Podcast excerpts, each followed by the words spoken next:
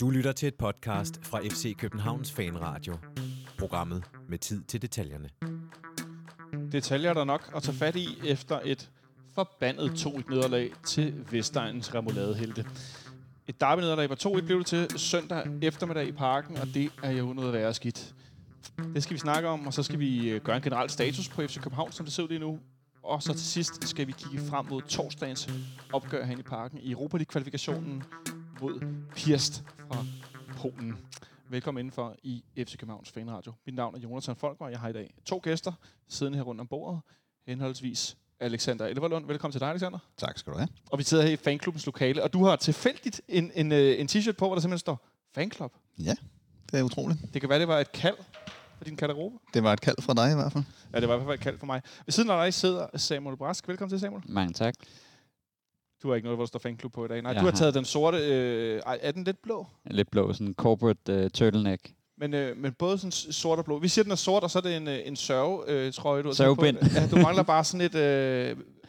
hvem er det, der har sådan noget hængende ned foran ansigtet, når de sørger, kvinderne? Er det katolikkerne, eller er det... Ja, det er katolikkerne. De gør i hvert fald. Ja, så man har sådan en lille hat med sådan et slør ned foran. Ja, det bliver nok ikke. Det bliver sorte skyer, jeg kan trække over lokalerne her. Du kan trække sorte skyer over i stedet for. Nå, men som sagt, vi har tre emner på programmet. Et relativt stort emne i midten, med en status på klubben, som vi selv er ude lige nu. Selvfølgelig skal vi tale om kampen i går, hvilket også er lidt af årsagen til, jeg tænker, vi skal prøve at gøre lidt status, som det ser ud.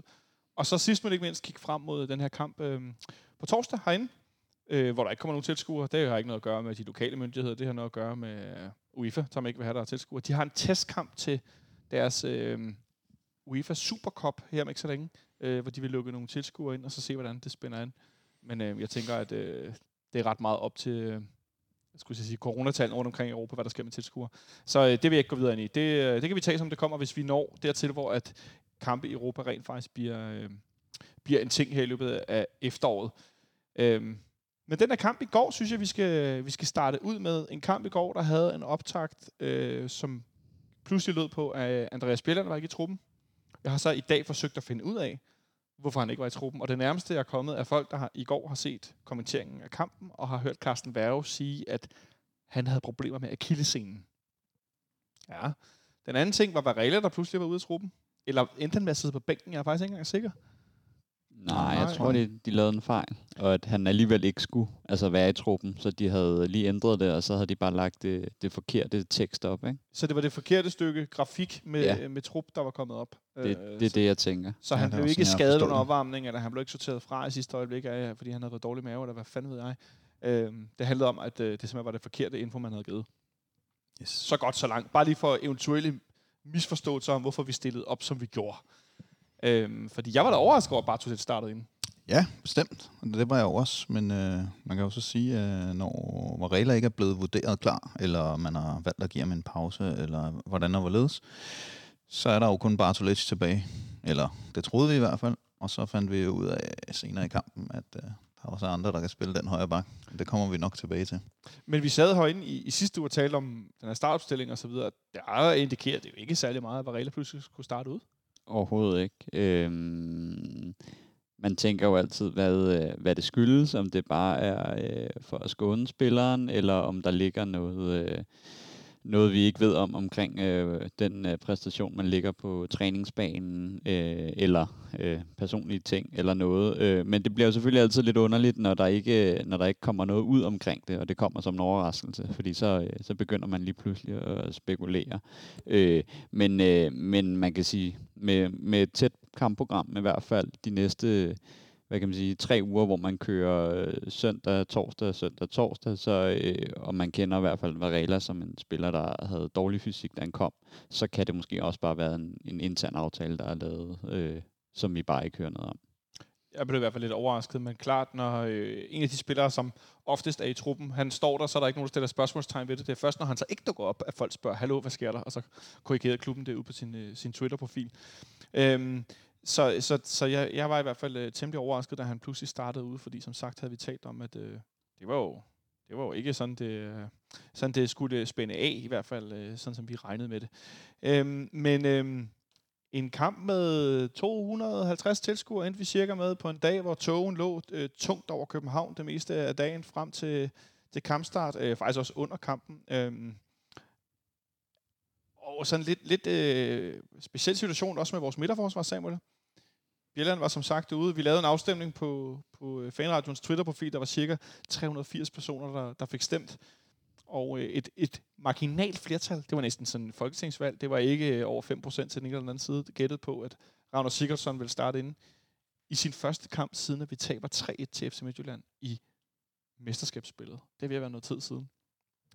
Så han startede i midten sammen med Victor Nelsson, og på midtbanen så kommer Victor Fischer ind igen, som han også gjorde det på venstre i Jødeborg. Og så var Pep Biel ind på højre, så vi startede med, som du ønskede, og som mange andre ønskede, Samuel, Carlos Zeca og Rasmus Falk på midten. Ja. Op foran de to W'er, som ligner vores klart faste makkerpar. Eller ikke du, Samuel, men vi talte meget om i fredags omkring det her, den her midtbane og dynamikken osv. Hvor glad blev du så i første omgang for at se, at Falk og Zeca rent faktisk startede sammen?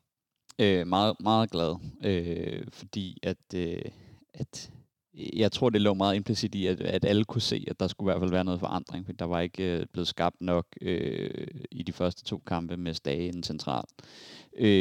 Men man kan sige, så kommer opstillingen op, hvor de visualiserer den som en 4-4-2.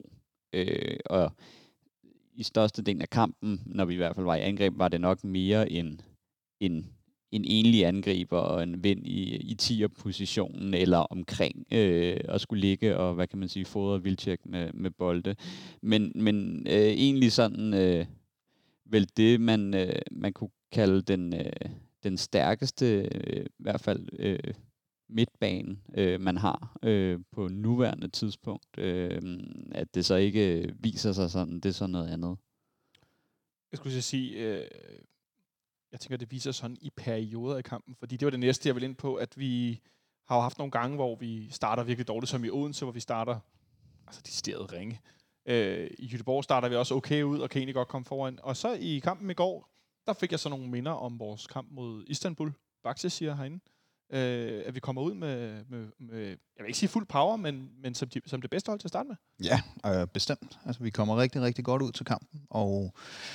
Jeg mener, det er omkring 20 minutters tid, eller sådan noget, hvor vi er i fuld kontrol, og Wilczek scorer et mål, og har en stor chance lige bagefter, og han har den her, hvor han spiller den på... Nej, han spiller den på tværs lige bagefter, hvor han kikser. Men vi skaber en del chancer. Vi er fuldstændig ovenpå. Brøndby er rundtosset. Det var rigtig positivt at se. Og det her mål, vi laver, det minder jo en hel del om det mål, vi laver mod Istanbul også. Det gør det nemlig. Det er Falk, som igen, som vi også snakkede om sidste gang, det er meget ofte ham, der også har tredje sidste foden på mange af vores gode angreb og de mål, vi egentlig scorer. Og her er det egentlig klassisk, at spillet går lidt i stå over i den ene side, og så får Falk bolden, og så vender han den jo egentlig som en decideret bold i dybden, hvor han springer nogle kæder over, og den kommer egentlig helt skråt. Og Bartoles står egentlig så fri, at han faktisk får mulighed for at tage den ned og slå et indlæg, uden egentlig at være rimelig presset. Og så i hovedet på Wilczek. Et rigtig fodboldens ABC om at spille rundt i små områder, og derefter så skifte og flytte den langt, så de skal ud og løbe. Og så et helt perfekt indlæg, som ligger i det sværeste rum, både for målmanden og for forsvarsspilleren. Det rum ind imellem, hvor at en forsvarsspiller kommer til at hætte mod mål, hvis de skal, hvad kan man sige, clear, og målmanden kan se meget, meget dum ud, hvis man kommer ud, hvis man ikke kommer først på bolden. Han tager og viser det målinstinkt, han har, og søger rummet imellem de to forsvarsspillere, og hætter den egentlig sikkert ind. Helt vildt flot skabelonfodbold. Det er jo sådan noget, man ser, de laver, apropos, inden kampene, når de spiller det skabeloner, hvor at de spiller den ned på en midtbanespiller, som så vender den til den modsatte bak, som så smider den ind i boksen. Så det var fantastisk. Det var fantastisk at se, og så har der været meget snak om, at Wilczek havde fået sagt noget i stil med, hvis jeg scorer, så vil jeg respekt for min gamle klub, ikke juble, og så videre. Det tror jeg, han glemte. Ja, det tror jeg også. Da han fik scoret, skulle jeg helt sige, hold nu kæft, det var der ikke noget af. Det her, som vi ser, som vi så Verbic gøre for eksempel sidste år med Kiev, det var han ikke meget for at stå lidt stille. Der blev jublet igennem. Det gjorde der. Han var meget glad, kunne man se. Jeg tror, de der dueller, han både før og efter målet havde med specielt Rosted, tror jeg måske også har gjort, at han måske har ændret holdning hen ad vejen, fordi han var i hvert fald glad og uddelte krammer og fik krammer og så videre. Og jeg lagde mærke til, da han lavede korsets tegn lige efter, han havde scoret, så på et tidspunkt, så ser det ud, som om han kysser fingrene, og så lige ned på logoet. Jeg har så set den efterfølgende slow, og det var måske en overfortolkning, men jeg sad sådan og smilte lidt over det. Jeg skulle sige, det har jeg godt nok ikke lagt mærke til, men hvis han har gjort det, så er det da også ret morsomt i hvert fald. Men jeg synes, det sætter nogle ting i relief, som vi har talt om i forhold til, hvad man kæmper for, og hvad man ikke kæmper for, og hvordan man spiller. Jeg havde lidt den der med, at han skulle bare gøre alt, hvad han overhovedet kunne, når han var herinde, og slås så meget for det. Og det må jeg da sige, at det synes jeg, da han har gjort. Men nu 3 mål i 3 kampe indtil videre. Så den eventuelle tvivl, man kunne have om, hvorvidt at han går 100% ind i det, eller 110% ind i det, den synes jeg da i hvert fald for mit vedkommende, at den er udvisket. Så jeg ved godt, at det for mange tager tid og så videre. Men jeg synes i hvert fald, at han bevæger sig den rigtige vej. For et af problemerne, som vi skal tale om, som jeg ser dem, er i hvert fald, at han er nærmest den eneste spiller, vi har, der afslutter på mål. Ja, jeg lavede lige den klassiske og tog FC Københavns highlights fra kampen. Forfærdeligt at se det igen. Du trykkede stop til sidst? Ja, det gjorde jeg. Så vidste jeg godt, så skete der ikke mere. Nej, nu er det slut. Men udover Pep Biels skud i anden halvleg, hvor Schwäbe redder med den ene parade, og så egentlig det skud, vi har fra Fischer på et godt opspil, det er sådan de 2 andre chancer, der er. Resten er Kamil Wilczek. Og det snakker vi bare om, at OB, der spiller han... dårligt, og ikke kommer til mange chancer og scorer 2 mål. Jødeborg kommer til chancer, og det gør han også her igen, og han kunne have scoret 3, hvis det var. Og det er bare i hvert fald noget, som bare er så hamrende vigtigt, at selv når han spiller dårligt, eller ikke spiller op til niveau, så scorer han stadigvæk et mål, og skaber stadigvæk chancer for sig selv. Så man kan sige, det man forventede, og det man så fra ham i Brøndby, det er i hvert fald her de 3 første kampe taget direkte med videre. Både niveau, afslutninger kunne have været bedre i går, men man ved, hvad man får, og det er det, vi har fået indtil videre. Jeg tænker, han er ikke i kampform, for at sige det som det er. Det er svært at se en spiller ikke i kampform, når han scorer 3 mål i 3 kampe. Men sådan spillemæssigt, jeg tænker, at i sådan fuld vil gøre, så har han scoret 5-6 mål i de der 3 kampe, med den mængde chancer, han har fået. Ikke? Altså, jeg må indrømme, at jeg er lidt imponeret, og jeg sidder ikke her og efterlyser, at vi skal rose med alt muligt, men det er sgu svært at komme ud af, når man køber en angriber, og så starter han bare med at score mål. Ja, man må sige, at han er kommet virkelig godt fra start, og jeg er ikke meget for at rose ham, men... Han kommer frem til chancerne, og han har så også scoret et par mål. Og jeg vil også sige, uden at det skal lyde som en dårlig undskyldning, så har han også mødt 2 målmænd, der tager med hænder her mod Brøndby og IFK specielt. De har lavet nogle gode præstationer, de keeper. Måske IFK's målmand var lidt vildere end Marvin Schwäbe. Men, ja, den der redning i første halvleg, som vi også taler om i fredags, han vipper den over overlægger, det er jo helt sindssygt. Ja, lige præcis. Og der må man sige, der har han også været lidt uheldig, Wilczek, fordi han gør egentlig meget af det rigtige. Den aflevering på tværs i går var så helt forkert, men udover det, så synes jeg faktisk, det er svært at sætte en finger på de beslutninger, han har taget, når han endelig er kommet i nærheden af målet. Så kan vi altid tale om, at han ikke er involveret nok i spillet, men det kan jeg ikke lade mig tænke på, Samuel. Det kan du måske gøre mig klogere på.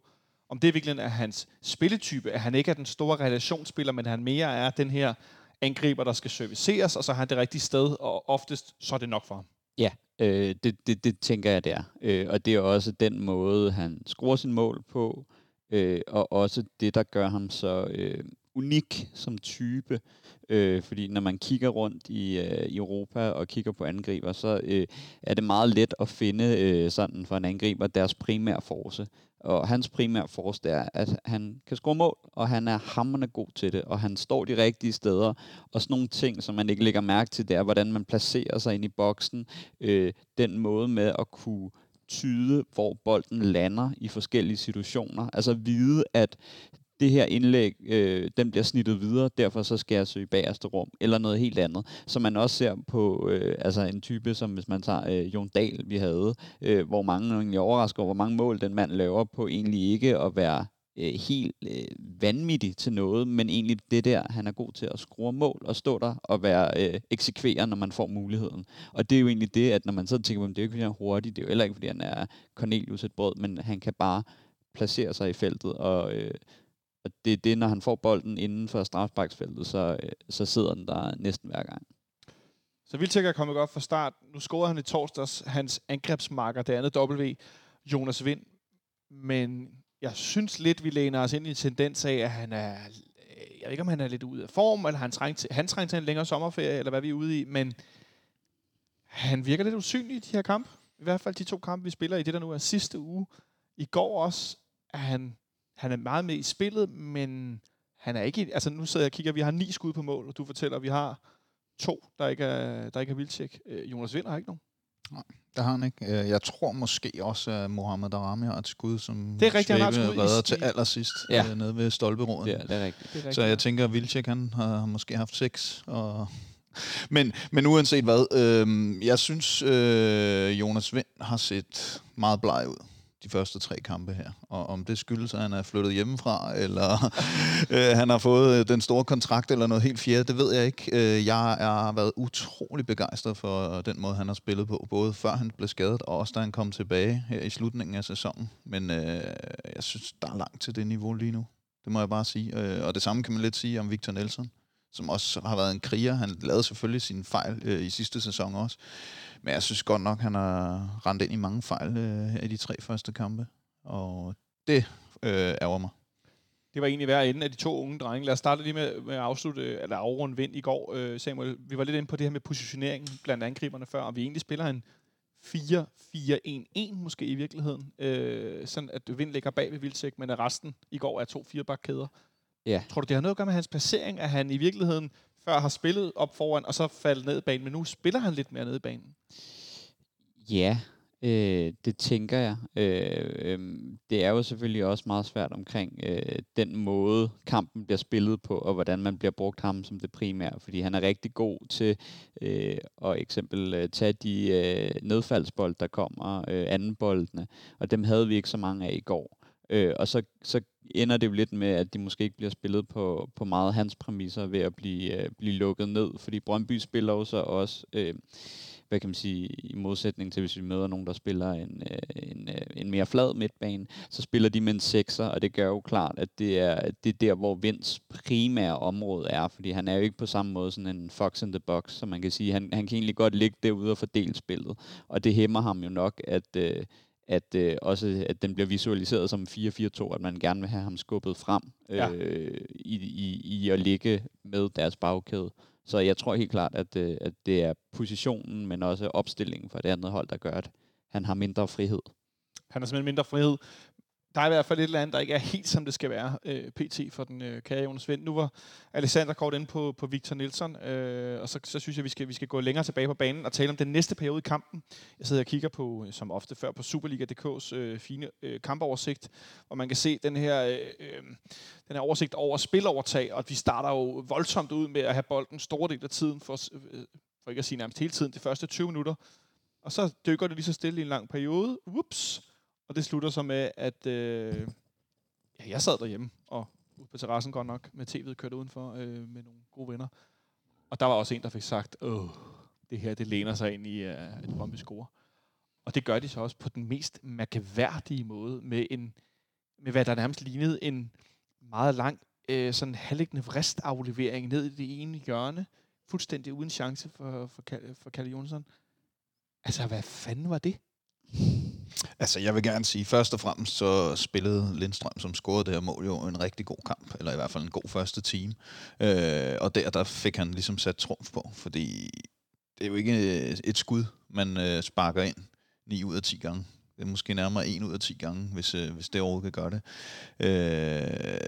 Jeg synes, vi har svært ved at afvise de der lange bolde frem i banen, og det er også efter sådan en, at chancen her opstår, og så synes jeg, det er lidt tilfældigt, at han sparker den ind. Det er trods alt fra 25-28 meter eller noget af den stil.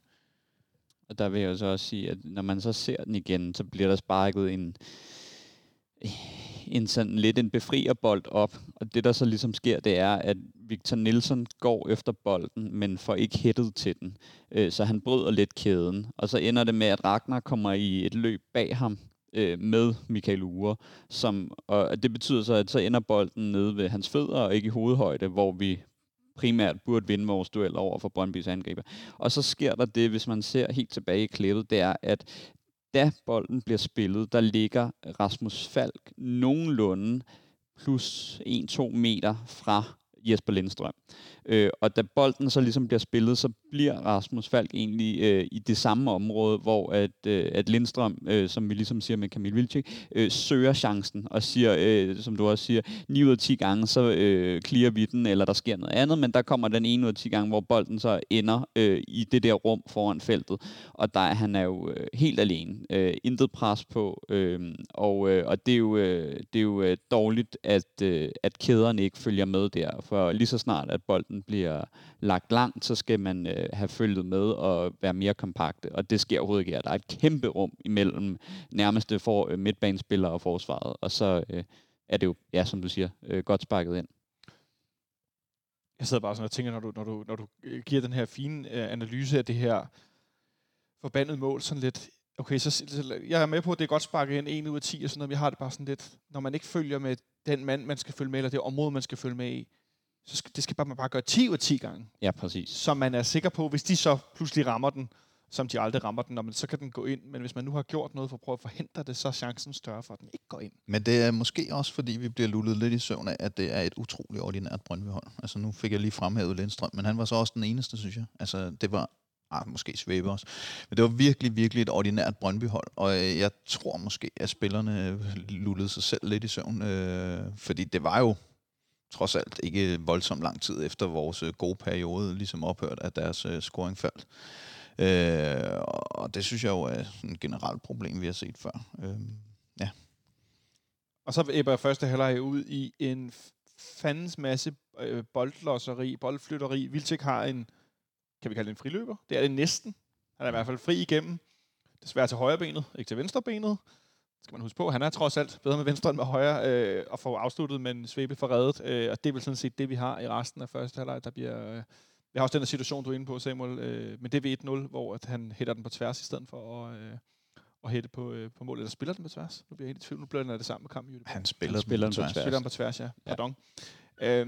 Så vi går til pausen med at have bolden lidt til sidst, men det er ikke rigtig farligt. I det hele taget, også med anden halvleg, en virkelig dårlig fodboldkamp. Ja.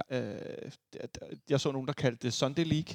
Det synes jeg ikke helt, det var, men der var meget loss, og der var meget tackling, og der var meget lidt til højre, lidt til venstre, lidt op i luften. Og ja, og det var jo det, vi snakkede om sidst, at det kan jo Brøndby-fans jo også gå under på, at deres hold er forholdsvis ordinært, og især uden en Maxø og en,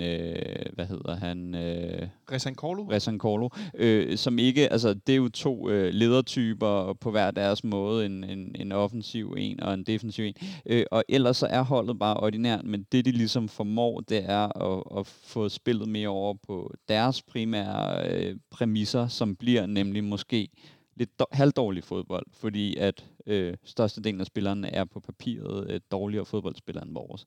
Men de ender ligesom med bare at få skabt det til deres præmisser, og det er jo det, der gør, at så bliver det jo sådan en rigtig dårlig kamp, fordi de er jo heller ikke et godt spillende hold. Men jeg får lyst til at spørge dig, er det så ikke mere et spørgsmål om, at man får spillerne til at bruge de evner, de har? At Brøndby-spillere måske på papiret ikke er så dygtige, men at de evner, de har, det er så dem, man sætter i scene. Jo, det med det. De, som Alexander er inde på, de er gode til at løbe hurtigt. De spiller os i dybden hele kampen. Og det kan vi ikke stille noget op mod, om det er Bjelland, der spiller.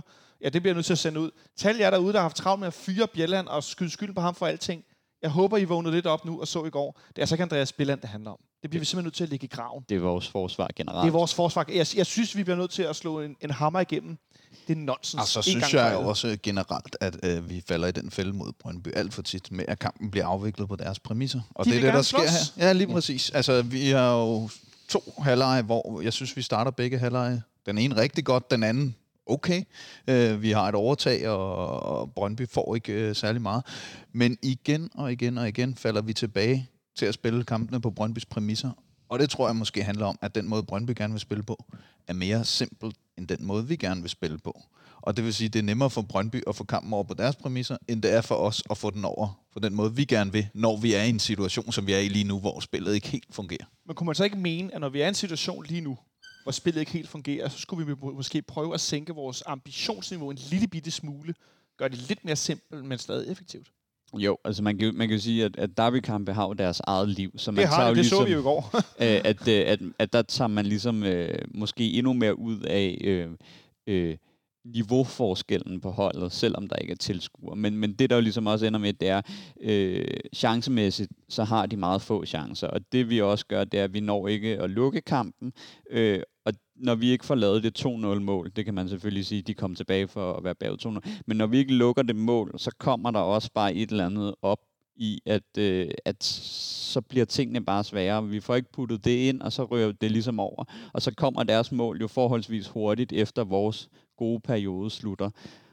Og så bliver det jo nemlig lidt det der med, nu skal vi lige pludselig op og score, fordi de ved godt, at der selvfølgelig forventes, at man vinder på hjemmebane i derby. Det er i hvert fald det, man går ind til. Men alligevel så trækker man lidt i håndbremsen, for vi kan jo heller ikke spurte frem og satse totalt offensivt, fordi vi ved godt, hvad de kan. De er hurtige, og de kan løbe i bagrummet. Der var også den situation, hvor Kalle redder, hvor den kommer dybt igennem kæden og kommer bag om Nilsson. Så det er jo også det, at så begynder de lige pludselig at overveje, hvad det er. Og som jeg siger sidste gang, spillerne ved jo godt, at vores forsvar sejler rundt. Altså, det ved vi jo godt, og det var også det, du siger, det er jo ikke Bjelland, det er det hele, der ikke fungerer. Og jeg må lige have den her med at altså, ja. Med clean sheet, der har vi lavet 3 i 18 kampe. Med hold, som har spillet i 2019-sæsonen. Okay, jeg skulle bare lige se over, hvor lang tid jeg er. Det vil sige, at vi har lavet 3 18 kampe. Så vi har 3 gange i de sidste 18 kampe holdt målet rent? Ja. I Superligaen? I Superligaen. Og de eneste, som ligger i det samme leje, det er Sønderjyske, Lyngby og OB. Det viser bare det med, at hvis vi skal vinde kampe, så skal vi op og score 2, måske 3 mål. Og det stiller os bare rigtig, rigtig dårligt til at starte med, at det er det udgangspunkt, som spillerne selvfølgelig godt ved, at vi får ikke scoret nogen mål. Nu lukker vi også nogle mål ind. Okay, vi skal op og gardere, ikke? Så det synes jeg bare er helt forfærdeligt. Og nu har jeg jo også kigget på tidligere sæsoner omkring mål. FCK generelt lukker ind. Skal vi ikke gemme det? Jo, det gemmer vi. Inden du får rullet hele menageriet ud. Vi gemmer det lige til vores midterdel. For jeg synes, vi skal kigge på her slutningen af kampen i stedet for. Bartholdt, han bliver udmattet til sidst i kampen. Han har ikke spillet nogen af de første kampe. Han kom ind lige kort i Odense, hvis jeg ikke tager meget fejl. Og hvad gør vi så, når Varela ikke er med? Så sætter vi Jens Dage ind som højre bak. Og undskyld mig, men hvad fanden er det? Jamen, jeg var faktisk i tvivl om han skulle spille højre bak, fordi lige da han kom ind, så det faktisk ud som om, at vi spillede med 3 nede bagved, og så lige pludselig så var han alligevel lidt mere nede på højre bak og sådan noget. Jeg tror, det endte med, at han var højre bak, og det siger jo næsten sig selv, at det ikke er særlig dynamisk, når han er i forsvarskæden, når det ikke er det, når han er på midtbanen. Og det var det billede, vi fik der. Inden vi når så langt, så synes jeg, så skal vi spoler vi lige tilbage, til vi det 67. minut laver den første udskiftning, dobbeltudskiftning. Vi tager Pep Biel ud, som jeg synes spillede middelmådet. Han har den her store chance. Generelt anonym indsats. Der er ikke, han har købt dyrt ind, og det er en spiller, der man forventer, der kan gøre det ekstraordinære. Der, hvor man tænker, wow, eller spiller de andre bedre, og det ser man bare ikke. Han får den ene chance, hvor han egentlig sparker godt og finder ud, men ellers så kommer der ikke nok kreativt derfra. Det er for lidt, ja. Og den anden, det er Victor Fischer, der bliver skiftet ud. Hvor man i løbet af kampen har kunne høre Victor Fischer råbe, for der er ikke nogen tilskuere jo, jeg ved ikke, hvor jeg skal løbe hen. Der var jeg altså klar til at hoppe ud over balkongen. Mm.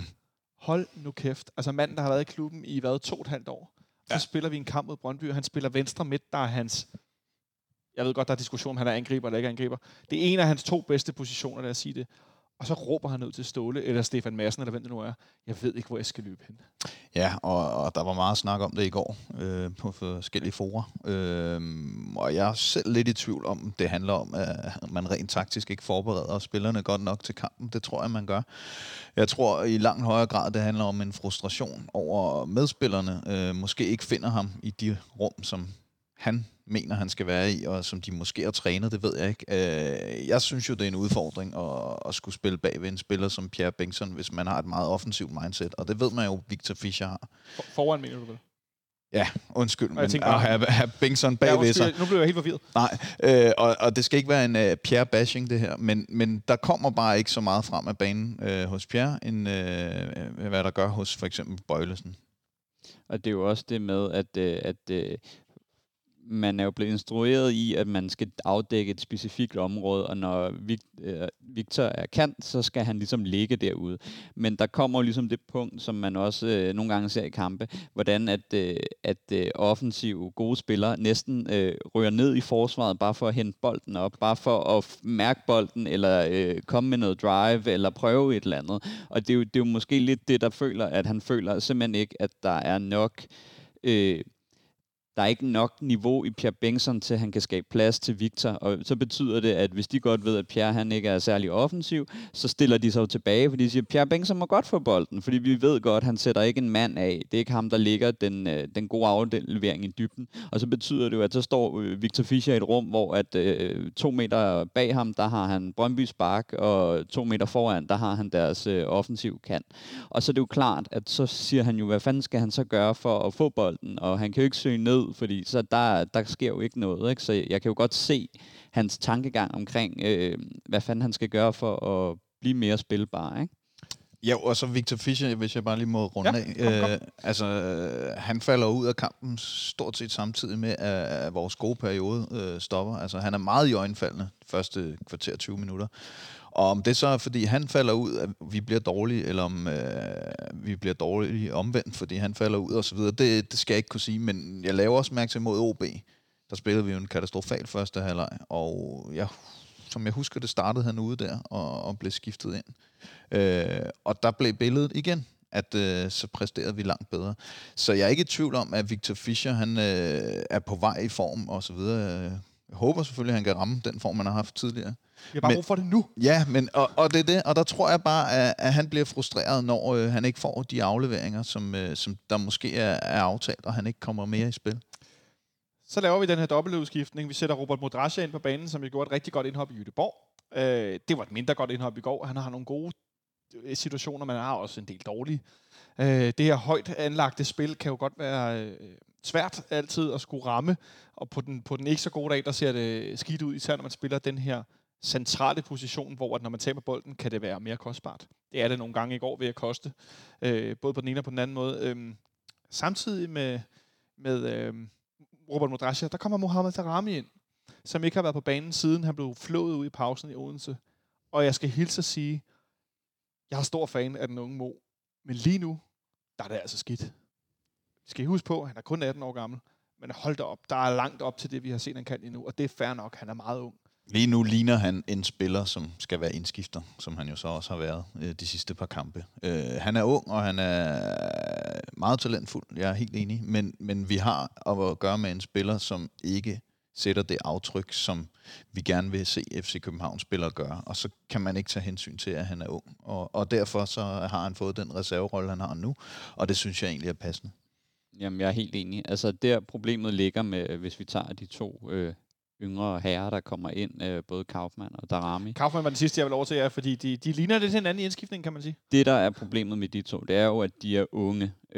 Og det ved vi alle sammen godt, derfor kan vi godt have lidt lavere forventninger. Men problemet med de to er, at deres bundniveau er så lavt, og det er det, der ligesom hæmmer, fordi går de ind og leverer en, skal vi sige, en Pep Biel præstation, hvor at vi står heller ikke og siger, hvad fanden, han smider bolde væk, og det er totalt dårligt, men for dem er det lidt alt eller intet. Der kan komme en god ting, men der kommer også rigtig jammerligt, hvor at de enten prøver måske at gøre noget, som de måske ikke skal, og spille sikkert, og så mister de bolden i situationer, hvor at mere rutinerede spillere, selvom man kan være irriteret på dem, ikke vil miste den, fordi at de har et højere bundniveau, ikke? Og det der er lidt irriterende, fordi vi ved jo godt, den ene gang, hvor han kommer til chancen, hvordan han lidt eller den chance, han også skaber mod Manchester United, sætter forsvarsspilleren på en sparkefinte, og så trækker den anden vej. det kommer en gang, men når man så mister bolden og ikke forbedrer spillet på banen generelt for ens medspillere, så bliver det simpelthen, så kan jeg godt forstå, hvorfor de to sidder på bænken og ikke har fået vanvittigt meget spilletid. Det vil egentlig også meningen, som Alexander lidt er inde på, når man er så ung, at man er, medmindre man er gudsgave til fodboldspillet, altså er man reservespiller, man er indskiftningsspiller, man er udviklingsspiller i virkeligheden. Hvornår er det, man bliver seniorspiller i fodbold?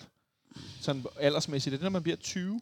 Ja, altså man kan sige, man kan jo køre det som, hvordan landsholdet kører det, ikke? Altså at det U21 er jo ligesom den sidste mulighed, du har for det, ikke? Og der kan du spille U21, hvis du er ældre end 21, men generelt så siger man, at det er jo det leje, at når du er de 21, så hvis du er god nok, så rører du også over på landsholdet, ikke? Ja, så på klubplan kan man sige, der er man nede på U19, ikke? Ja. Altså der er det yngste eller ældste hold, man har, det er et U19-hold. Så der er lidt den der diskussion, at man seniorspiller, når man er færdig på U19, det vil jeg jo umiddelbart mene. Så det var mest også en nysgerrighed i forhold til, at vi taler om en 19-årig og en 18-årig, som bliver skiftet ind, Kaufmann og Mohamed Arami, at den ene er måske første års senior i virkeligheden, og den anden er så, kan man kalde det, anden års senior på den måde, at det har været det et år, eller er det nu, og så er det på sit andet år. Ja.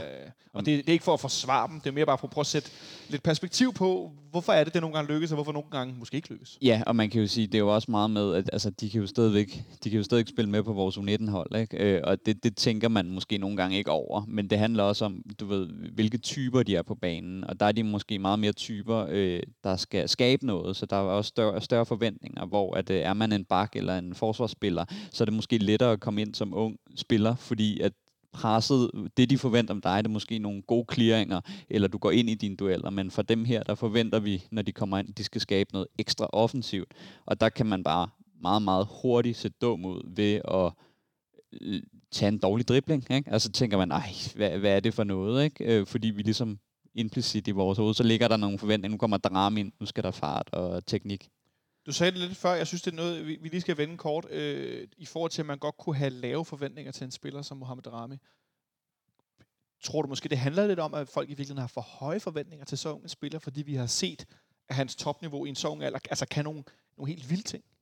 Ja, altså 100%. Mest nemlig, fordi vi ved, hvordan han kan sætte folk af, og har hørt det fra træningsbanen, og ved, hvad han kan. Så derfor så ved man jo, hvad han kan, og siger, at han burde jo kunne sætte alle forsvarsspillere af. Så derfor, så, når han ikke gør det, så bliver man jo selvfølgelig skuffet, fordi man ved jo godt, man tror på, at man siger, jeg ved, hvad du kan. Ikke? Og når man så ikke kan se det, og det er så da næsten gør det en mere negativt forhold, så bliver man jo frustreret. Og så er der jo bare noget med, at de jo heller ikke nogen verbale typer, Kaufmann og Darami, eller nogen, der så går ind i duellerne og smadrer igennem, eller trækker et gult kort fra nødbremse. Det bliver meget sådan, prøver at være lidt offensiv kreatør, uden at banke igennem, ikke? Nu fik du givet mig en fin overgang til det næste, fordi spillere, som smadrer igennem og nogle gange tager et gult kort, det er jo vores kære anfører, Carlos Zeca, som jo i slutningen af kampen får lavet sådan en aflevering, som nu har jeg aldrig spillet syvmandsbold med en bødekasse, men jeg tænker, det er sådan noget, der godt kunne koste en kasse øl. Ja. Når du på en 11-mandsbane, der spiller man selvfølgelig ikke syvmands, men når du på sådan en stor bane afleverer nærmest langs med midterlinjen ind på tværs i det 92. minut, og du rammer den helt skidt. Jeg ved ikke, hvad det skal koste, men det burde være dyrt. Og det er en aflevering, som Victor Nelsson jo ikke kan gøre noget ved, at må lægge Brøndby-spilleren ned, skaber det her frispark, og kunne hjælpe med, om de ikke spiller den frem, rammer stolpen, og så bliver der scoret på returen. Så Mikael Uhre igen får scoret mod os i overtiden. Undskyld mig, men han er ikke nogen særlig god fodboldspiller. Nu har han scoret mod os 2 gange i træk. Hvad i helvede er det, der foregår? Ja, men hvis jeg bare lige må sige, han har også fået 2 gaver i de 2 kampe. Ikke? Men det er jo lige meget, du skal stadig pakke dem op. Jamen, jeg er helt enig, og der vil jeg bare sige, at i går, der var Nelsson ikke konsekvent nok på den der returbold, fordi de står egentlig nærmest oven i hinanden, da bolden rammer stolpen, og så er det bare Uhre, der får foden på først. Og det kan man sige, det kræver ikke en god fodboldspiller, det kræver bare lidt hurtig opfattelse. Og det er det, der sker der, hvor man kan sige, Bjellands, det var måske en mere direkte gave. Det går allerede galt, da de vælger at tage dødbolden. Vi snakker, der er 30 sekunder tilbage af kampen. Det er kampens sidste chance. Der bliver lagt op til dødbold. Det er Schwäbe, der går op og tager den, tror jeg endda. Er det Schwäbe, der sparker den der? Det er Schwäbe, der sparker den. Ja. Der, hvor problemet ligger, det er, at Brøndby har inden på banen 2 spillere, der er stærke i hovedspillet. Det er deres 2 meter forsvar, Hermansen og Rosted. Det, der sker, det er, da bolden bliver lagt dybt over i frimærket, der er det Oviedo, som tager duellen med Rosted. Og det er simpelthen, det er ude af min verden, at man ikke placerer en midterforsvar, Jens Dage, måske endda Carlos Zeca, Jonas Wind, Kamil Wilczek. Altså, du tager en forsvarsspiller, som ikke er kendt for at kunne bruge hovedet i dueller, måske heller ikke på banen. Undskyld. Men, og så lad ham stå i den duel. Det går simpelthen ud af min verden, hvordan man tænker det, fordi det er den sidste chance i kampen. Det er ikke, fordi vi kan nå op og score. Altså, dem, der sætter det definitivt, jeg forstår det ikke. Jeg er tom for ord, at man har, de har 2 spillere, der kan hætte, og vi har måske 6, som kan gå ordentligt op i dueller, og så sætter man måske deres bedste hætter mod en middelmåde i Oviedo. Det giver simpelthen ikke mening, også fordi vi kan nå at komme på plads, og man kan nå at afstemme og sige, som jeg også vil sige, hvis jeg stod i forhold til, jeg har altså en kæmpe kran bag mig. Kan jeg lige få en spiller, der er et hoved højere end mig, til at tage den her duel?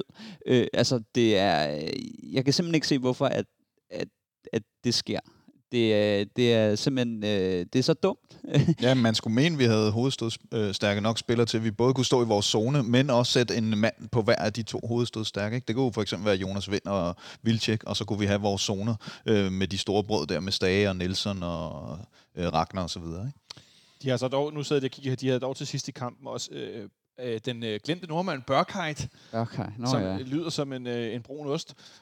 Og så Slimane havde de også skiftet ind, så de havde trods alt nogle spillere, der kan hætte. Jeg er ikke helt uenig, men hvor vi tidligere jo har snakket også her om, at vi mangler spillere, der har altså fysisk styrke og er store, der kan simpelthen kan hætte. Vi i nogle kamp, blandt andet mod Manchester United, så at vi var lidt i undertal rent numerisk. Også i den sidste derbykamp ude på Brøndby Stadion, hvor vi simpelthen var i undertal på de her dødbolde. Og faktisk den, vi spillede herinde også, for det ikke skal være løgn, så det nu godt ud. Og så laver vi kunne hjælpe med det der, som er jo en taktisk fadæse. Det er jo det der. Som gør, at vi ender med at tabe den der kamp 2-1. Jeg gider ikke call man of the match. Jeg gider ikke tale mere om den her kamp. Det skal være en streg i sandet nu. Altså, nu må der ske noget. Sådan har det lidt, fordi så kan Ståle tale om, som du også siger, og du siger det 9 ud af 10 gange sparker Lindstrøm ikke den der bold ind. 9 ud af 10 vinder vi den kamp. 9 ud af 10 vinder vi den. Og det er jeg sådan set enig i, men det er bare ikke nok, når vi ikke gør det. Nej, fordi det kan man jo altid sige. Du kan altid sige, statistisk set vil vi, men når man så bare kigger og siger, at den statistik, den kan du måske kaste lidt i vasken, fordi hvis vi tager de sidste 10 kampe mod Brøndby, så har det jo i hvert fald ikke set sådan ud med primært den samme stamme på holdet, ikke? Altså jeg er jo sådan nogle dage som i går er simpelthen forfærdelige, fordi når vi sidder her, så prøver vi at se på det objektivt, ikke? Og det er jo sådan vi skal, fordi at vi skal kigge på det, men det med ligesom at være følelsesmæssigt engageret i noget, hvor at der er en grund til at vi sidder her og ikke er arbejder inden for klubben, det er jo fordi der er nogen, der sandsynligvis er langt bedre end os til det her.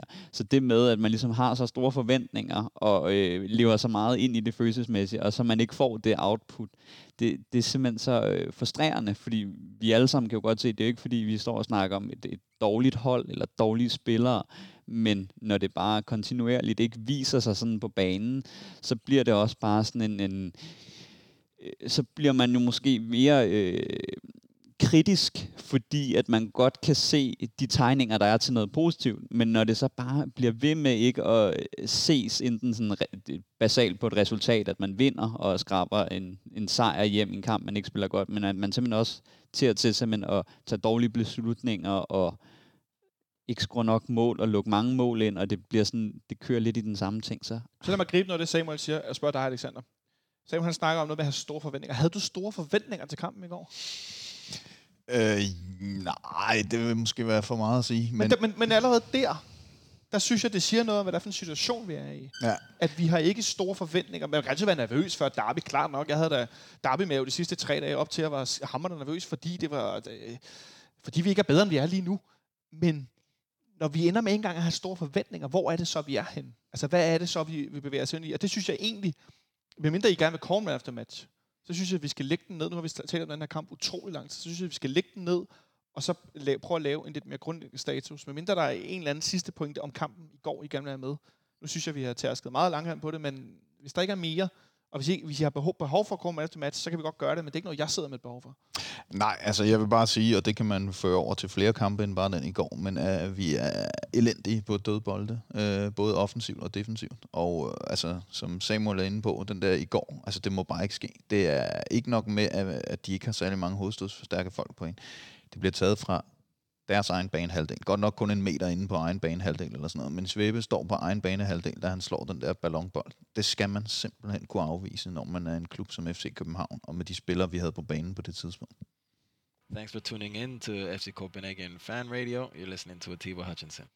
Så løfter vi lige stemningen med Hutchinson. Mm. Så kan vi lige rense luften et øjeblik. Skulle du have den der med noget statistik på, hvad mål vi lukkede ind, bare lige for at køre de sorte skyer ind under? Fordi det synes jeg lige er en primær ting, når vi snakker om holdet og generelt. Det kommer. Rolig, ven.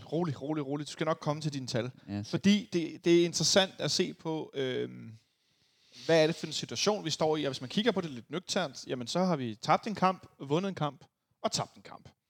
Det er jo isoleret set ikke sådan voldsomt dårligt. Det kan jo ske for rigtig mange fodboldhold. Det er selvfølgelig ærgerligt at starte med at tabe 2 kampe i en turnering, som Superligaen. Men det er jo ikke sådan, at vi, hvis nu vi skal tænke på sidste gang, vi fyrede en træner, Ejler Jacobs, hvor vi startede Superligaen helt forfærdeligt ud. Og alt lignede noget, der var skidt, og det havde været skidt hele foråret. Men der er jo nogle ligheder til den gang. Fordi vi igennem en længere periode har set dårlige ud. Det halter lidt, og så får vi lidt point her, og vi får lidt point der. Men det bliver ikke rigtig godt, og det er vel også derfor, vores forventninger ikke er så høje, tænker jeg i virkeligheden. Fordi vi ender et sted, hvor at, der er ikke nogen, vi taler tit om det, altså det er yndet citat at hive frem og sige, vi går back to basics, altså den gode Hans Bakke, ikke? Altså der er ikke den der bund, som vi netop kan spille ud fra, som vi også har talt om nogle gange her de sidste 2-3 uger. Og hvad er det så, der sker? Jamen, jeg er lidt i tvivl. Jeg synes jo, hele 2020 har jo været en lang smertelig fortælling om FC København. Jeg synes dog faktisk, uden at jeg skal tage jubelhatten på, at vi de der 2 første Superliga-kampe i hvert fald har spillet 3 måske sådan okay halvleje og en enkelt dårlig. Og vi står med 0 point. Og hvis man så kigger, bare lige for lige at vende tilbage til Brøndby, når vi skal snakke videre om det, de har 3 halvdårlige halvleje, og så 1 rigtig god. Og de står med 6 point. Så det er sådan, præstationsmæssigt synes jeg egentlig ikke, vi er kommet så forfærdeligt fra land. Men pointmæssigt er det selvfølgelig en ren katastrofe at stå med 0 point. Ja. Og det er lige nu i den lille boble. Hvis nu vi udvider boblen sindssygt meget. Hvor meget har du lyst til at udvide den, Samuel? Jeg har lyst til at udvide den til det, som vi snakkede om sidste gang med det defensive. Som du siger, back to basis. Og det er måske der, hvor at der har noget, der har ændret sig. Både på den måde, holdet spiller på, og den måde, vi går ind til kampene. Og nu er det jo bare sådan, da Ståle, han blev træner her i 2006. Og hvis man kigger på alle sæsoner efter det, med mål, vi har lukket ind, og nu er det jo for ligesom at tage det defensiv, så i 4-0-5-sæsonen, der lukker vi 39 mål ind i en sæson. Resten af sæsonen, så hedder det, så lukker vi ikke nogen mål vi lukker ikke plus 30 mål ind til 12-13-sæsonen, og så lukker vi 38 mål ind i 13-14-sæsonen, og så er det 20. Det var 20, omkring 20 mål igen. Så her, sæsonen, den rædelige sæson 17-18, der lukker vi 47 mål ind. Sidste sæson, hvor vi til gengæld bomber mål ind, der lukker vi stadigvæk 37 mål ind. Forrige sæson lukker vi 42 mål ind. Det leje af at lukke mål ind, har vi aldrig nogensinde været på, altså siden Ståle kom til. Det, han ligesom var den primære ting, han kom til, det var stabilisere forsvaret. Skab det defensive, være god til at spille til 0, og så må vi ligesom tage det offensive senere hen. Og der tror jeg jo bare, i den måde, vi stiller op på, og den udvikling, der er sket på holdet, at der spiller vi måske mere løst. Og det er jo måske en ting, som vi skal tage mere hånd om, altså at det der med, at der er måske mere løs spil, det er mere flydende, og derfor så skaber vi måske til dels flere chancer, men vi lukker til gengæld også langt flere mål ind, fordi det ikke er en strømlignet 4-4-2 med en beton midtbane og afstemt forsvar.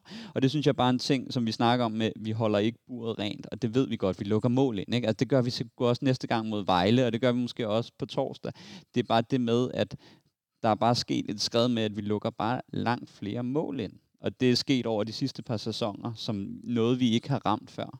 Og jeg er helt enig med Samuel, hvis man... God podcast. De er enige, vi lukker det er jeg så glad for. Ja, men når man hører diskussionen af Ståle, skal han blive, eller skal han væk, og alt det her, som folk både på Twitter og på fanforer og så videre skriver, så bliver der snart meget om betonbold, og han kan ikke udvikle spillet, og bla bla bla. Men jeg er bange for, at kuren er mere hovedpine. Altså, vi skal simpelthen stoppe med at spille så naivt, fordi jeg tror, Samuel han har ret i, at... tidligere tider, der har vi været helt klart det der Hans Bakke-agtige med at bygge op fra defensiven, og så kan vi lægge på. Og det er som om nu løber vi lige ind i kniven, hver gang vi møder AGF, Brøndby, FC Midtjylland osv. Vi spiller og spiller og spiller, så taber vi bolden, og så ligger den ned i den anden ende. Vi skal skabe ufattelig mange chancer for at score mål nu. Så har jeg lige kigget de sidste to kampe, vi har spillet mod IFK og Brøndby, har vi skabt henholdsvis 9 og 7 skud inden for målrammen. Derudover har vi haft en masse andre chancer. Det er altså 16 afslutninger inden for målrammen, og vi scorer 3 mål. Vores modstandere har i de samme to kampe haft 6 afslutninger inden for målrammen og scoret 3 mål. Og det er klart, at når modstanderne scorer hver anden gang, de sparker inden for målrammen, og vi gør det hver 5. gang, så skal vi godt nok skabe mange chancer for at vinde fodboldkampe. Og det er vi ikke i stand til lige nu. Og så er det her, jeg får lyst til at indskyde. Men har vi så en helt vildt dårlig målmand? Nej, det ved vi faktuelt, vi ikke har. Så det er jo heller ikke der problemet er. Fordi jeg ved godt, der kan nemt gå sådan, hvem er synderen, eller sådan, som der har været med Bjelland. Men jeg ser jo en stribe af spillere, som måske i virkeligheden, og nu prøver jeg at zoome lidt ud, og så skal I se, om I kan følge mig, eller så må I sige til, hvis jeg er idiot og zoomer for langt ud. En stribe af spillere, der er forkert sammensat til for eksempel at være 4-bakkæde. Altså det er ikke spillere, som, komplementerer hinanden i at skulle forsvare i zone. Fuldstændig korrekt. Jeg kunne ikke sige det bedre selv. Det er jo nemlig, at som vi mange gange siger, det er, at vi kan se talent, og vi kan se gode fodboldspillere. Men er de ikke gode sammen relationelle, så går det hele i vasken. Og det er jo bare sådan, at så kan spillere klinge, fordi at så er det nationalt, og så kender de hinanden. Eller sådan noget. Man tager sådan noget Peter Ankersen og Robert Skov. Nå ja, det kørte bare ikke. De var kun deres rutine. Så kan man sige, når man så sætter Varela og Pep Biel, der kommer overhovedet ikke noget. Der var en periode i sidste sæson, hvor jeg tænkte, okay, nu kører den der spansktalende højre midt og højre bak, den der højre side, nu kører det. De virkede som om, de havde noget kørende, og Pep Biel var lidt ned. Og, ja, det ved jeg det var, men der var en 3-4 kamp, hvor jeg tænkte, det her begynder at ligne noget, vi har set det før i den ene side, helt tilbage, det bedste eksempel, Venter Grønkær, og så nu ser vi det, Pep Biel søger lidt ned, og Varela løber inden midtbanespilleren, og så spiller han den ind i banen, og så løber han i overlappet tilbage den anden vej. Sådan. Der var sådan noget, og så døde det lidt igen.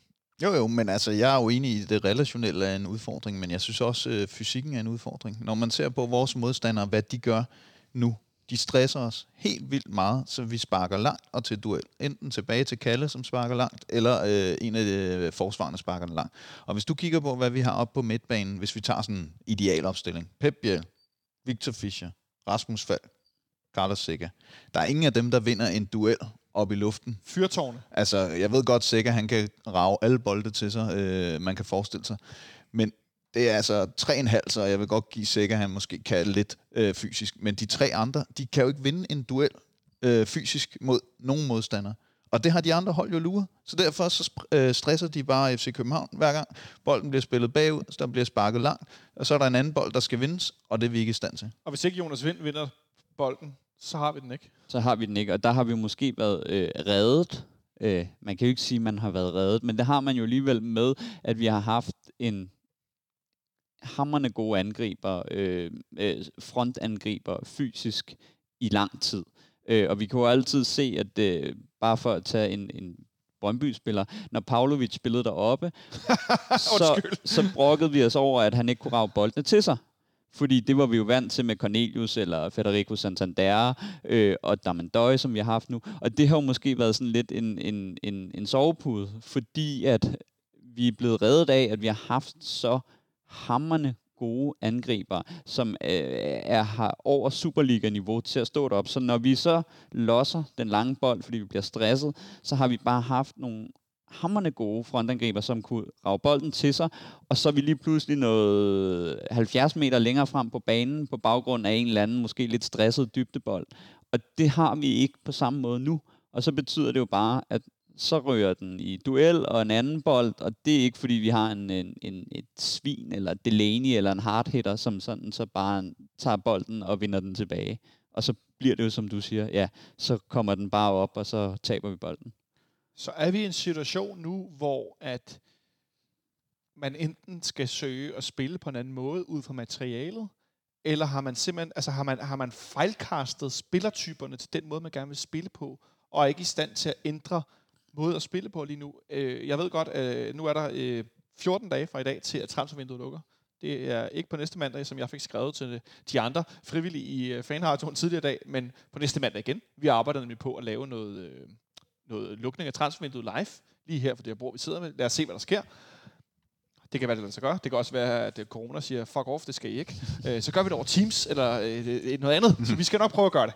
Nå, det var et tidsspring, undskyld. Men at vi er endt et sted, hvor at vi står i sådan det er ikke engang et dilemma, fordi vi vil gerne spille på en måde. Den måde kan man dæmme op for i Superligaen, hvis ikke vi har en angriber, der er så god, som nu nævnte lige præcis de tre. Jeg har sad lige og prøvet at komme på, om vi har haft flere. Santander, Cornelius, Damendøj. Det er vel de tre, vi har haft de sidste 10 år, more or less, som har spillet den her rolle. Ja, og som siger, Nikolaj Jørgensen har jo også fysisk presence, når han har været der. Så han der er ikke så meget ryggen mod mål og tage det der slagsmål. Nej, det er rigtigt. Det er måske mere Wilczek, end det Andøj, det han kom med, men han havde trods alt lidt mere fysik end Wilczek. Og det kan man sige, det er lidt det samme med Vind. Altså, jeg synes jo, han er fremragende med ryggen til mål, men altså, han har ikke helt den samme fysiske presence som Damendøj, for eksempel. Altså, han kan godt kyses i modsætning til Damendøj. Så nu sætter jeg den på spidsen. Og 14 dage til transfervinduet lukker. Hvis vi skal fortsætte med at spille sådan her, er vi så ude i, at vi i virkeligheden... Nu har vi har 5 angriber nærmest, alt efter hvem der spiller hvorhen. Vi har masser af spillere, men vi har ikke en af den her type.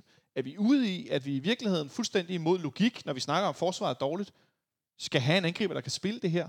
Eller skal vi lægge vores spilstil om nu? Og det har vi jo ikke set Ståle Soberen gøre.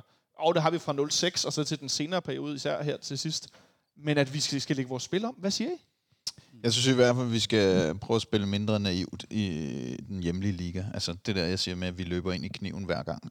Og det tror jeg handler meget om de spilletyper, vi har. Fordi jeg forstår udmærket godt, at Ståle han gerne vil have... Da hele basen var på plads, og vi spillede solidt og alt det der, nu vil han gerne bygge ovenpå og hente spillere som Fischer og Bjell og så videre. Teknisk dygtige spillere, Falk, fremragende, også efter han er blevet rykket ind centralt og alt det her. Men det fungerer bare ikke, og det er som om, at man skal finde ud af, skal vi have nogle andre spillertyper, eller skal vi i bund og grund ændre måden, vi spiller på, altså stå tættere i kæderne, lad være at sætte bolden så meget på spil, som vi gør, i hvert fald mod de væsentligt bedre hold end Vejle og Lyngby. Ja, altså vi står lidt i det dilemma, som vi alle sammen godt kan se, at spillestilen har ændret sig, og typerne har ændret sig. Og så skal det taktiske oplæg, der skal man finde et nyt standpunkt. Fordi man kan sige, dengang, da jeg spillede som ungdomsspiller i klubben, der var det 4-4-2 fra U15-holdet op til seniorholdet med de samme basale træningsøvelser. Altså, jeg kunne tydeligt se, at når Cornelius var angriber i klubben, så hvis han var den første angriber og søgte bolden, så søgte han ned i rummet, det vil sige lige hurtigt et løb, og så et modløb ned i rummet, hvor William Kvist godt ville slå ned, og den anden angriber, han skulle så tage den lange bold. Den type har jo ændret sig totalt, at nu spiller man jo heller ikke 4-4-2 som konsensus på ungdomsholdene hele vejen ned. Men Ståle holder jo stadig fast i nogle af de principper, der gjorde vores gamle gode 4-4-2 rigtig god, med nogle meget eksplosive offensive bakker, som altid kunne gå med, og man kunne skabe overtal ved overlap, hvor de kommer med kanten. Det har vi ikke på samme måde nu. Varela er en god, solid forsvarsspiller. Pierre er Pierre.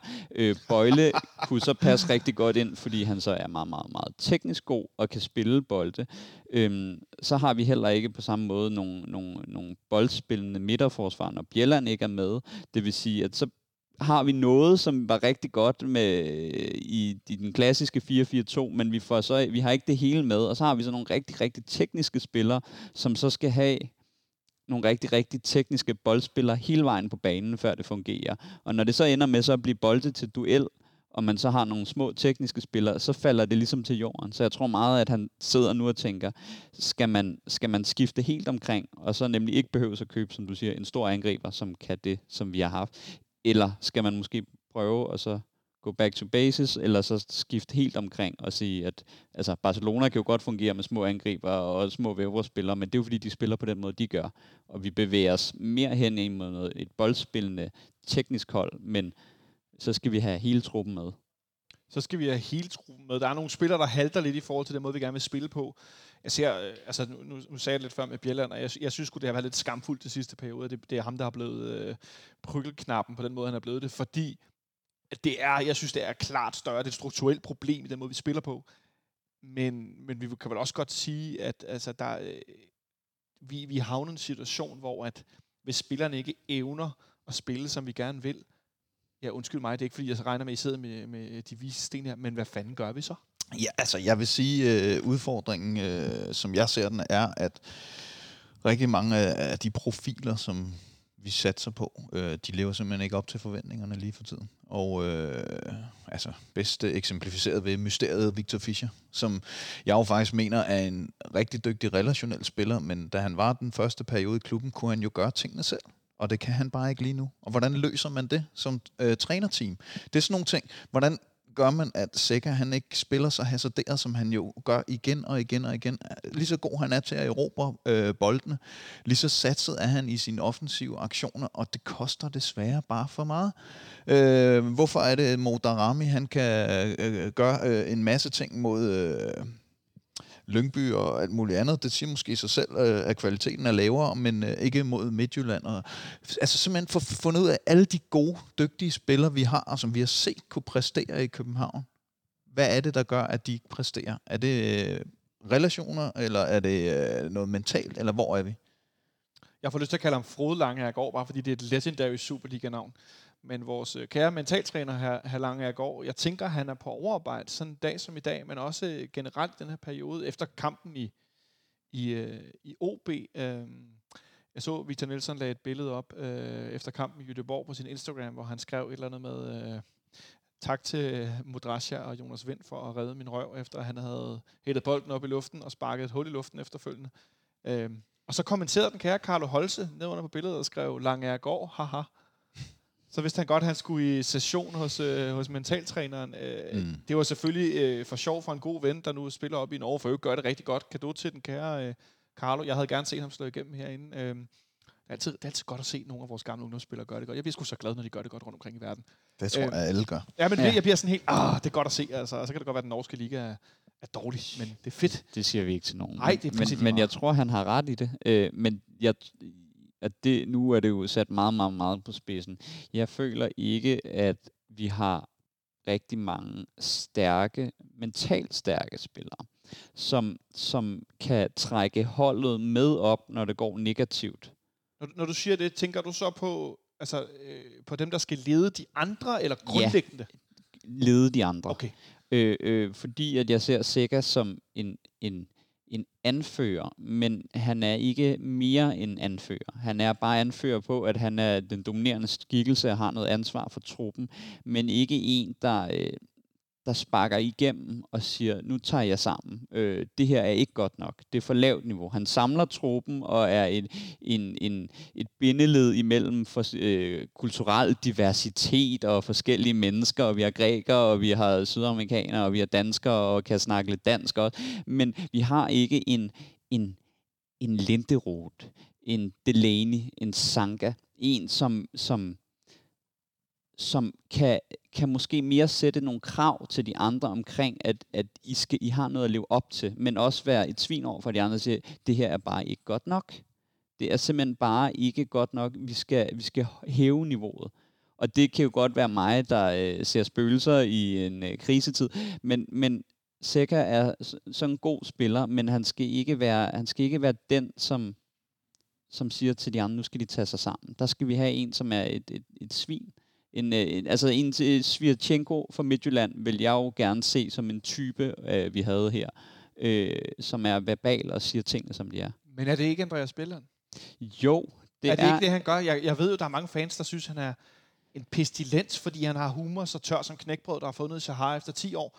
Altså, han er jo knastør, og han er i virkeligheden, virker han enormt usjov og ufed, set udefra. Jeg kender jo ikke manden, men han virker det er sådan, ham.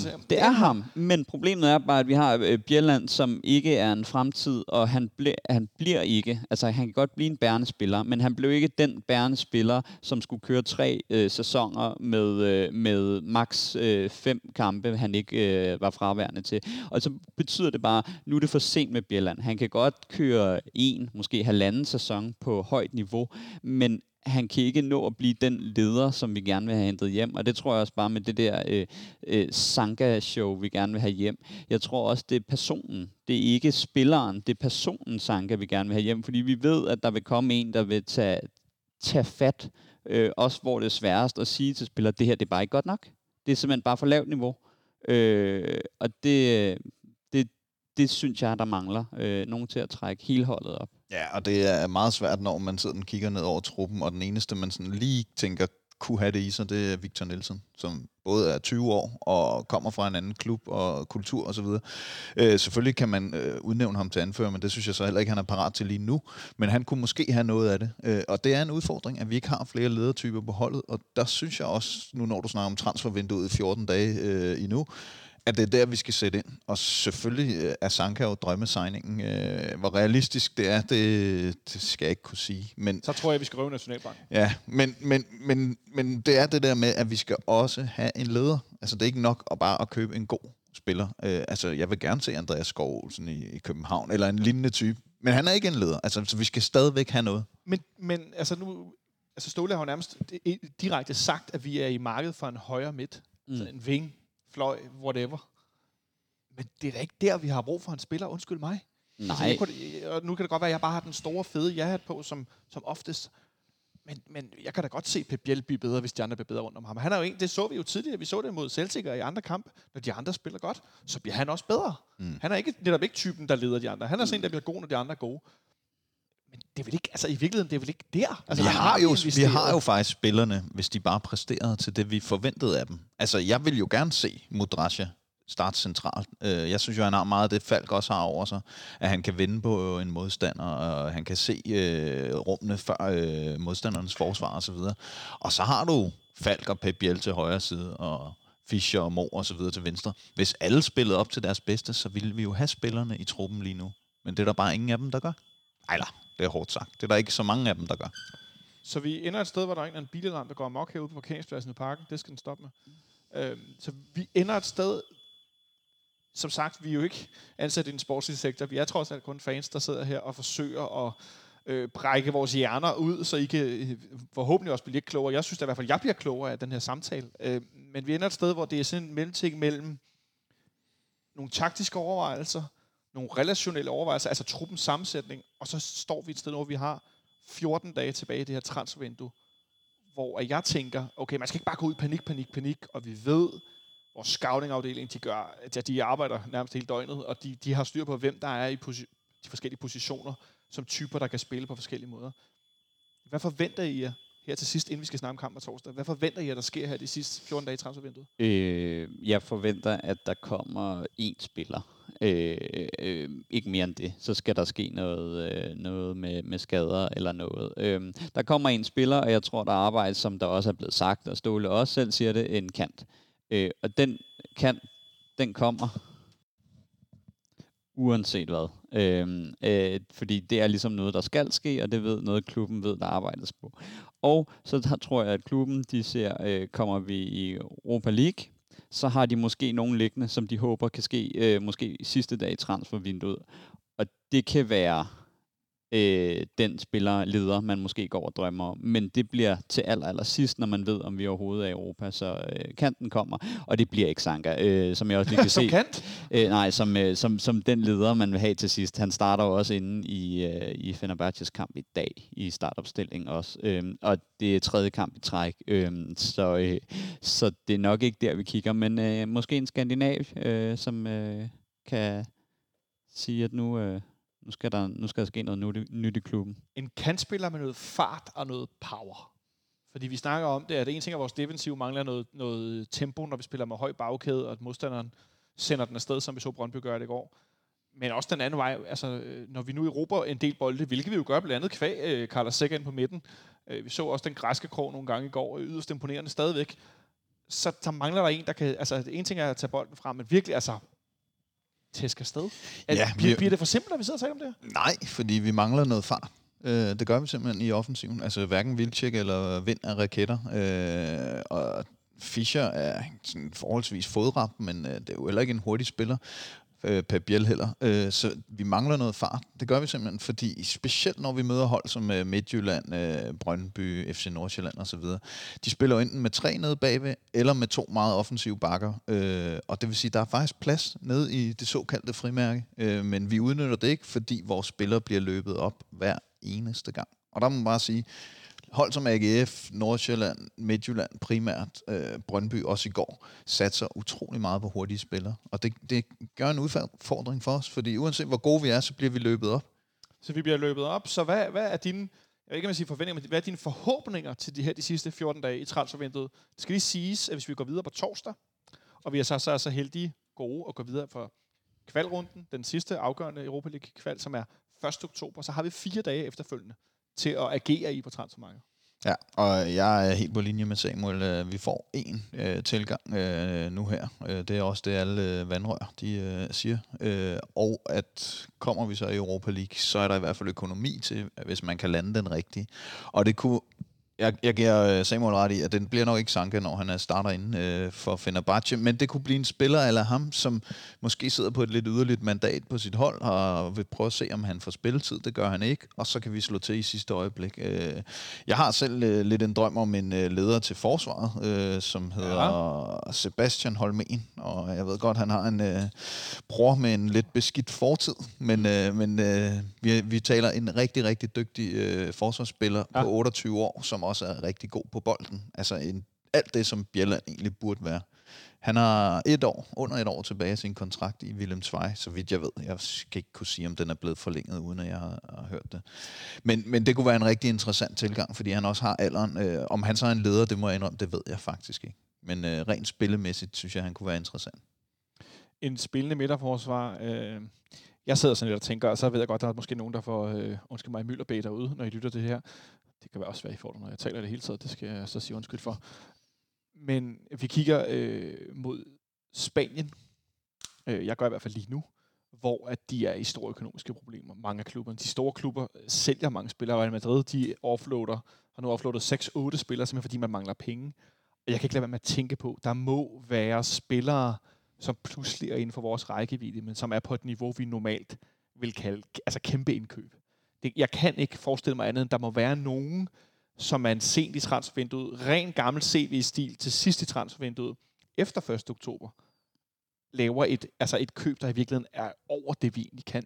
Fordi der er nogle klubber, der undskyld mig er på røven. Men spørgsmålet er, om man har brændt nallerne for meget, når vi lige taler specifikt Spanien. Jeg er ikke tilhænger af, at fordi nogen spillere fra et bestemt land eller en bestemt liga ikke klarer sig, så kan man brede det ud over det hele. Slet ikke, men fornemmelsen er lidt, at når man har prøvet nogle markeder og ikke har haft succes med det et par gange, at så begynder man at kigge andre steder hen. Så jeg er ikke sikker på, at den spanske forbindelse er så varm igen. Jeg tænker bare, situationen er så speciel med corona og penge og Spaniens økonomi, der generelt er dårlig. Du markerer her til sidst, Samuel, inden vi skal snakke kamp på torsdag. Jeg tror, at man kigger i generelt Sydeuropa, altså som du også siger, Jonathan, med Spanien, Italien, Grækenland, sådan der. Og så tror jeg også, at man måske så kigger på de nordeuropæiske spillere, der kunne være der, som man så måske ved kan lettere integrere sin trup og komme ind i en startopstilling med det samme. Og det er jo også sådan noget, altså en jeg kiggede på, som så måske ikke ved, det er jo John Guidetti. Guidetti. Ja, altså den hertebrede svenske angriber. Ja, men det er sådan en type, som ligger der, altså 28 år, skandinav. Det er ligesom det, jeg tror, man sådan kigger på, at nogen, som kan sige, enten så kan de køre 3 gode år, og så få deres sidste klub, eller så kan de køre 6 år, og så ligesom blive dominerende. Men nogen, der ligesom kan gå ind med det samme, og som har erfaring. Fordi det er også det, som snakker Skov Olsen, Pione Sisto. Så kommer der også med nogen, hvor du godt kan se udfald, og ikke kommer ind med de der 20 år, 15-10 år i udlandet med erfaring og har styr på det. Men begge de spillere, du nævner der, som en sidste replik om det her, vil jo være spillere med fart, som vil give os det, vi mangler. Og det er Præcis. Jo også derfor, de bliver nævnt, tænker jeg. Fordi og A-landsholdsniveau, når de er på toppen. Ja. Helt bestemt. A-landsholdsniveau, når de er på toppen. Det er noget, vi savner. Lad os se, om vi har noget af det på torsdag. Hvor vi skal møde holdet, hvis navn jeg simpelthen vil lade være med at prøve at udtale alt for meget. Piast Gliwice. Jeg tror, du skal sige Piast. Piast? Ja. Jeg er helt med på det flade dansk. Piast. Piast. Og det er ikke for at drille nogen eller gøre grin med noget, men udtale af navne er ikke altid min stærkeste side. De spiller faktisk lige nu. Der er gået 25 minutter. Det står 0-0. 27 siger den herovre. 27, du er foran mig. Deres spiller Lipski har fået gult kort efter 18 minutter, kan jeg sige. Nej, vi møder dem på torsdag herinde. De vinder deres sidste kamp i Europa League mod Hartberg i den forrige runde. Vinder de 3-2. Mikkel Kirkeskov, han spiller deres ene markør i den her trebakkæde, de spiller med. De spiller egentlig med 5 ifølge opstillingen her. Jeg tænker, det vækser lidt, om man forsvarer eller angriber. 5-3-2 eller 3-5-2. Altså, og de har en spiller, der næsten hedder, der hedder Paycheck, som angriber. Det hedder han næsten. Ej, det hedder han ikke. Han hedder Pasicek, for det ikke skal være løgn. En kamp på torsdag, Alexander, som vi død og kritisk skal vinde. Men, hvis jeg nu spørger dig, hvad vil du helst vælge? At vi går i Europa League, og det er rigtig godt økonomisk, og det er godt for klubbens image i Europa. Det er godt i forhold til at tiltrække spillere. Alle de her ting, vi har talt om mange gange. Men det gør det svært med en trup, der halter lidt relationelt og taktisk, at holde Superliga-niveau. Så vil du hellere, vi gør det, og så skal spille på 2 heste, måske spille et reserver i Europa League, som vi så sidste år, eller at vi måske ryger ud i kvalrunden, og så kan fokusere på Superligaen, og så have de her uger, uden midterkampe, hvor man skal restituere, men man kan lave taktisk træning, man kan få bedre relationer på træningsbanen, som vi sidst så det i en sæson, hvor vi røg ud, hvor Jan Gregor slagte den op i hjørnet mod Jablonec. Hvis du skulle vælge benhårdt den ene eller den anden, hvad vil du så foretrække? Altså, nu vil jeg jo først og fremmest sige, at jeg tror ikke nødvendigvis, der er en sammenhæng, men hvis du stiller det sådan op, så vil jeg nok foretrække, at vi kommer i Europa League, fordi det er jo allerede nu sikkert, at FC Midtjylland skal spille gruppespil. Og allerede der tror jeg, noget af den forskel fra sidste år udligner sig. Den var kæmpe, kæmpe stor. Men Midtjylland havde jo netop den fordel, som du siger. De kunne efter hver kamp sidste år forberede sig en hel uge på næste opgør, hvor vi havde en rejsedag, en dags forberedelse, så havde vi kamp, så havde vi en dags hvile, en dags rejse, eller så havde vi hjemmekamp, whatever. Og på den måde, altså vi havde maks en dag mellem hver kamp, hvor vi kunne træne rent taktisk. Der havde Midtjylland 5, 6, 7 dage. Og den forskel, den er allerede udlignet nu. Altså Midtjylland kommer helt sikkert til at spille gruppespil, og derfor tror jeg egentlig også godt, at det kan fungere for os at spille gruppespil. Men det kræver selvfølgelig lige, at vi løfter vores niveau i forhold til, hvad vi har set de første 3 kampe her. Hvad vil du vælge, Samuel? Jeg vil også vælge det samme, mest fordi Midtjylland også er der. Og der er jeg tilbøjelig til måske at sige, at det der med at spille europæisk, og så spille den hjemlige liga i weekenden, jeg har ikke desværre noget grundlag for det sådan statistisk, men jeg synes, det er lidt en røver, det der med, at man begynder at fortælle med, at det hæmmer trupper at gøre det. Fordi at hvis du kigger på FC København økonomisk set kontra forfølgeren, så er vi langt foran økonomisk med det råderum, vi har, både transfermæssigt og lønningsmæssigt. Men når jeg prøver at kigge i andre ligaer, som ligger det samme, hvis man tager en meget klassisk Celtic og Rangers, så føler jeg, at de spiller europæisk forholdsvis kontinuerligt, men stadigvæk vinder den hjemlige liga. Og det synes jeg også nogle gange, man ser, at Bayern, det er ikke fordi de spiller mere europæisk end nogle andre, at så taber de niveau. Jeg synes bare nogle gange, at man ligesom lidt lægger det til, at det er fordi, man spiller europæisk i weekenden. Jeg tror næsten, at det har en fordel at gøre det, fordi at man starter, som de også nogle gange siger, at man spiller på et højere niveau, og så kan man tage det med hjem i ligaen. Ja, det har man netop talt om tidligere, med at tage tempoet fra Europa med ind i ligaen. Hvis man kan, og det er det, der er vores udfordring lige nu, det er dels, at vi ikke så sammenspillet, eller det burde vi jo være, men altså, det fungerer ikke rigtigt. Og så dels sidste år havde vi jo så også et hav af skader oven i hatten, og så er det altså bare virkelig, virkelig svært at køre på to heste, eller ride, gør man lyst. Kører på to heste, kommer noget dyreværende ind om det, der anholder dig, hvad lige vil sige, civil anholdelse. Yes. Så vi står i en situation på torsdag, vi skal spille den her kamp herinde i parken. Hvilke spillere forventer du går ind og gør den forskel, som vi skal se mod det her polske hold på torsdag, ser man det et par stykker. Hvem er det, som du nu forventer dig af? Okay, nu skal vi løfte os, og det er ikke om 3 runder, om 5 runder, det er nu. Hvem er det, der skal gøre det? Bjelland, så frem han spiller. Ja. Vigtigst er erfaring og har hvad kan man sige, en vokal indflydelse på holdet og kan råbe op og også en mand, jeg tror, der kan sige, når ting er hamrende dårligt, ikke? Altså sige den der med, hvis der er en bak, der tager en dårlig beslutning, så simpelthen sige, det er simpelthen elendigt, nu tager der sammen og råber op. Så tror jeg, det er Falk, fordi hvis der skal kreeres noget offensivt mod et hold, der kommer til parken som underdogs, så apropos den opstilling lige nu, så spiller de, 5-3-2. Og det er måske mere tilbøjeligt, at de spiller det, end en eller anden flyvende offensiv med masser af offensive spillere.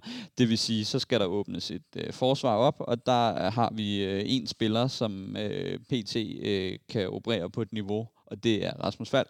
Og så skal Kamil Wilczek score på sine chancer. Så det er sådan meget en træenighed med nogle centrale spillere på banen, som jeg alle tror starter an. Det er en, nu tager vi dem bagfra, som vi har set præstere nu. Han har scoret 3 mål i 3 kampe. Han kunne godt have scoret flere. Lidt mere skarphed. Tak. Også lidt uheld. Det er lidt den ene vej og den anden vej. Gode målmandspræstationer. Så er det en, vi har set præstere. Både og. Det er Rasmus Falk. Han har været lidt op og ned. Og så er det en, vi ikke har set præstere.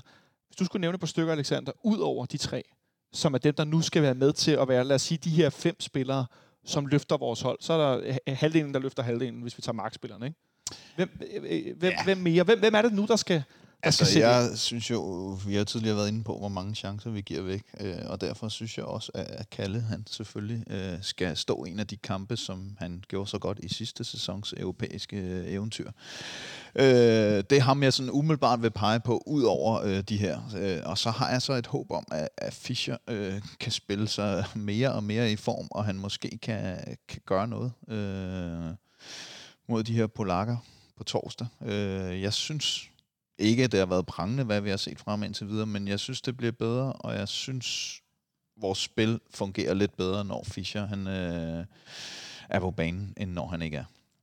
Og så, apropos Fischer, hvis Fischer skal sælges til en klub, som jeg tror passer til hans ambitioner, som han havde, da han kom til klubben, så er det også... Europa, hvor han bliver solgt til de klubber. For ryger vi ud, og han spiller en god Superliga-sæson, som, hvor gammel er Fischer? Han er vel 94, så han er 26, vil jeg tro. Jeg tror, du har ret i. Ja, han er årgangen over mig. 94 og 9. juni, 26 år gammel. Så er det i Europa, at han ikke han ryger til en stor klub. Større. Brager han igennem i Superligaen, jamen så kan han tage til Belgien eller noget, der er lavere niveau end Ajax. Så for ham er det jo nok også bare virkelig en ekstra motivation at sige, altså medmindre han vil gå som den fiasko-fortælling omkring at komme til FC København, og så egentlig bare ryge til en klub på samme niveau, bare i en ny liga i Europa, som ligger i sådan noget, ja, Belgien, Holland, Østrig, ikke? Men tror du, han gider det? Tror du, han gider tage til klubbrygge eller til Anderlecht? Ja, det tror jeg, fordi at ligaerne der er jo generelt på et højere niveau, og der er flere penge, så selvfølgelig vil han gerne det, men jeg tror bare ikke, det er det, han har i tankerne, eller havde i tankerne, da han skiftede til. Det tror du er fuldstændig ret i. Så ender vi et sted, hvor vi skal spille på torsdag. Vi skal ud og kridt vinde. Det skal vi sådan set altid. Hvis det står til mig, så skal vi altid vinde alle kampe. Jeg er sådan set ligeglad, om vi møder... Nørresnede fra Serie 7, eller hvor pokker de ligger. Undskyld Nørresnede, hvis det var strengt sagt. Jeg ved ikke, om I har en fodboldklub. Hvad er kampen på torsdag, Alexander? Ja, det er et godt spørgsmål. Det er derfor, du får det. Jeg har lyst til at sige, at vi vinder 2-1. Og det siger jeg, fordi jeg ved, at vi ikke kan holde målet rent. Og så kommer vi til en god lille point. Så afbryder jeg lige den her ciffertips-runde med at nævne, at det paradoksale i, at vi jo bryster os af, at vi i nu 33 kampe i Europa i træk, og det er også noget, jeg selv nævner, som noget, jeg synes er imponerende, har lukket maks et mål ind. Nu har jeg ikke undersøgt, hvor mange af dem vi faktisk har lukket et mål ind i. Det er nok mange. Det er nemlig nok mange, og det er jo også et problem.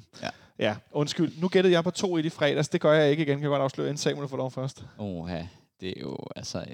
Det er sygt dårligt til det her. Det ville være bedre bare at snakke, i stedet for at gætte på resultater.